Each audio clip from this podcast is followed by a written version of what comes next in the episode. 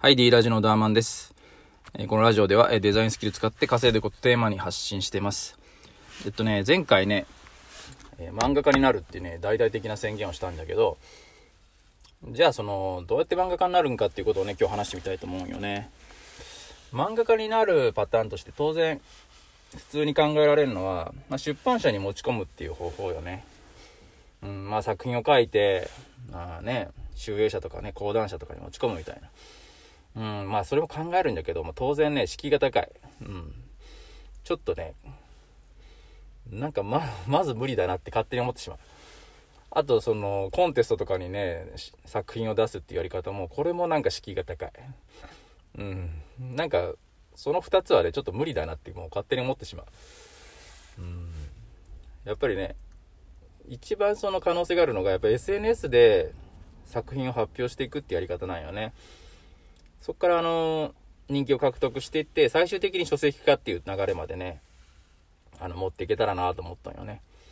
そういうのってね、今の時代ね、不可能じゃないと思う。現にね、そういった人って何人か見とるけね。見とるっていうのは、まあその、ネット上でね、そういう人がまあ、あの、おるなっていうのはま認識しとるだけなんだけど、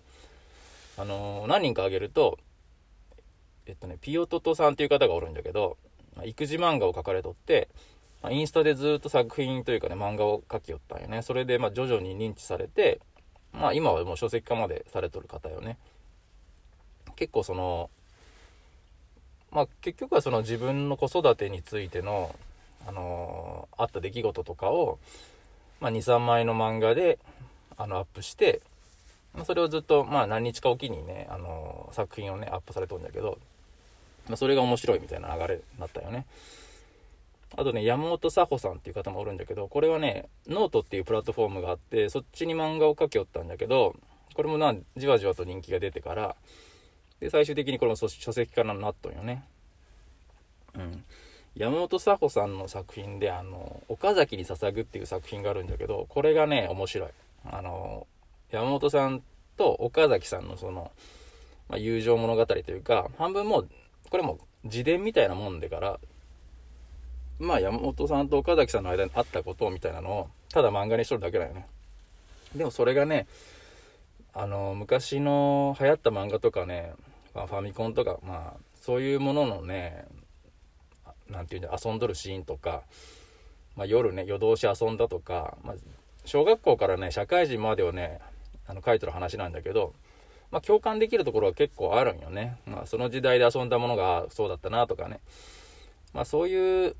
なんだろうね、オチは、うん、まあ明確にはないんだと思うんだけど、でもその、なんだろうね、もう淡々としたその描かれとるその、漫画のそのな風景というのが、まあ、その読んでる自分の読者としてもね、うん、まあまあ共感できるというかね、そういうところがやっぱ人気なんかなって思うよね。うん、やっぱり、その、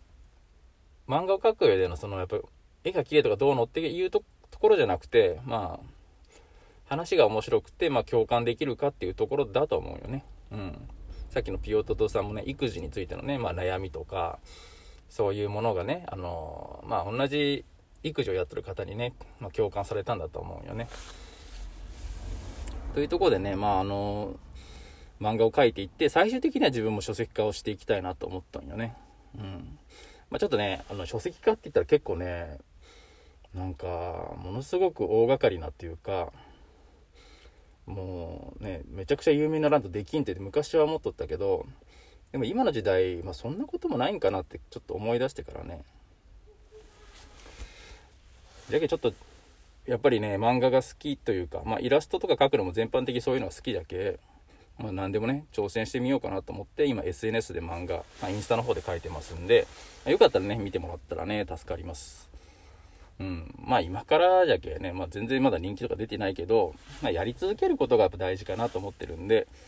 えー今後ともね、よろしくお願いします。ということでね、今日のラジオはこんぐらいします。じゃあまた次回のラジオで会いましょう。じゃあのー